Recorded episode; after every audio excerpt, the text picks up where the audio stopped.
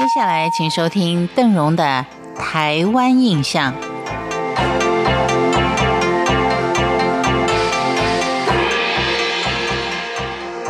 听众朋友您好，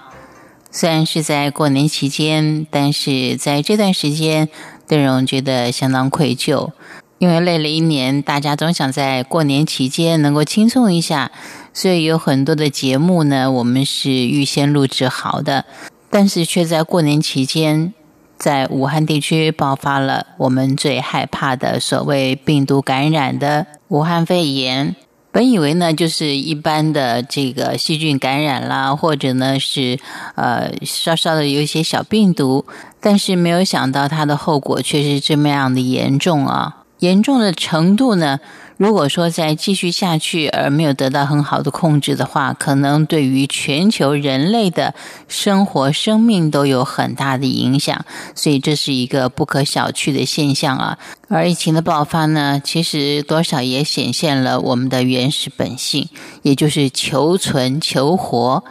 因此我们不能去怪那一些抢口罩啊，或是抢食物，或甚至于是把有带病菌者留在家里，甚至于盯在家里不让他出来的人，我们既尚同情，但是呢我们也要为我们自己的行为负责。如果我们是感染者，您愿意别人这样对我们吗？而目前最好的办法呢，就是要看清楚真相啊，了解真的情况，然后对于自己做好最大的防护，最好的防护，最严密的防护。虽然有好几个地方已经是封城了，也就是说出入是相当的不方便，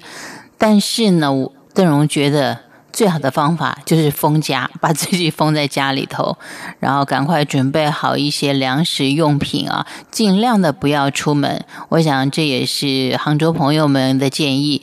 听起来蛮可怕，是封城，好像哪里都不能去，但是呢有关单位还是会准备好了一些食品啊，按时的为您送上，所以呢其实待在家里是不需要太操心的。而且一些陋习呢也慢慢的为世人所揭蔽出来，那么相信呢大家对于物资很快就会得到你所需要的，也就是不管是有人故意的囤积，或是有人故意的哄抬价格，这些应该都是很快都会受到控制的。其实武汉的疫情爆发了这么多天，邓荣现在讲呢都是综合了以往的所听所闻啊，那么跟各位听众报告一下。那么希望大家呢都不要恐慌，能够安排好自己每天的生活方式，不要去紧盯着那些疫情的数字啊，或者是哪个地方又受到封城了什么的这些影响啊，这样影响到我们的心情的话，在家里面待着也会觉得蛮恐慌的。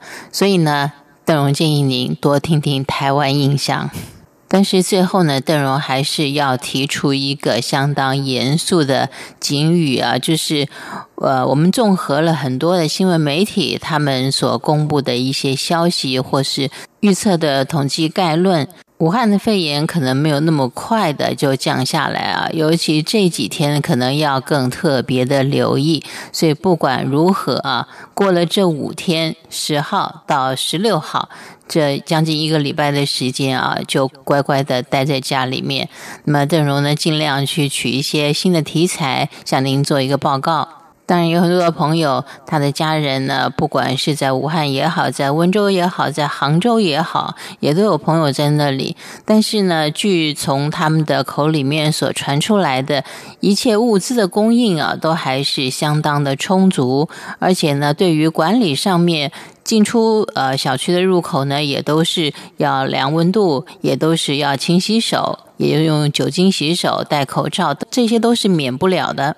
也是基本的一个防疫措施。你不要说呃疫区了，就连我们上班的时候也是一样，我们也要量温度，也要用酒精洗手，然后贴上一个小红点点啊，告诉你是没有发烧的，你才可以进入你的工作室里面。而且我们的工作室呢是也许有三五个人一起共用，那么他们还有特别来宾。感觉上好像在公共场合里面啊，并没有太大的区别，只是没有那么多的人。做好了我们的防疫工作，一切都会没有问题的。希望我们大家共勉，共度难关。这今